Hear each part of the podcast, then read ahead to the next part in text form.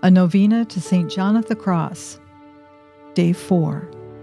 St. John of the Cross, you have said. The road and ascent to God then necessarily demands a habitual effort to renounce and mortify the appetites.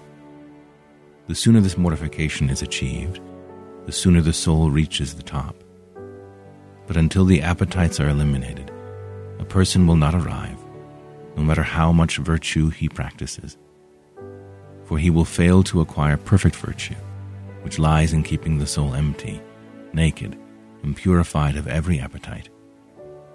Until slumber comes to the appetites through the mortification of sensuality, and until this very sensuality is stilled in such a way that the appetites do not war against the spirit, the soul will not walk out to genuine freedom, to the enjoyment of union with its beloved.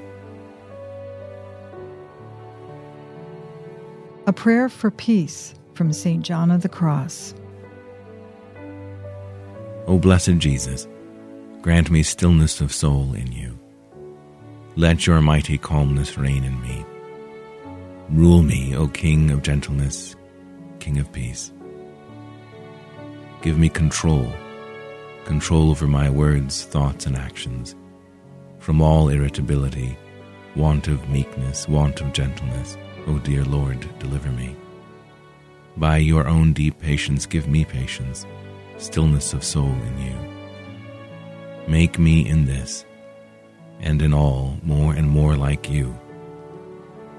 Amen.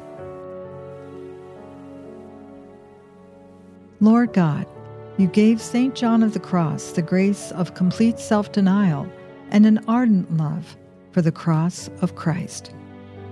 Grant that by following always in his footsteps, we may come to the eternal vision of your glory, and through his intercession, if it be in accord with your holy will, grant the petition we bring before you in this novena. We ask this through our Lord Jesus Christ, your Son who lives and reigns with you in the unity of the Holy Spirit, God, forever and ever. Amen.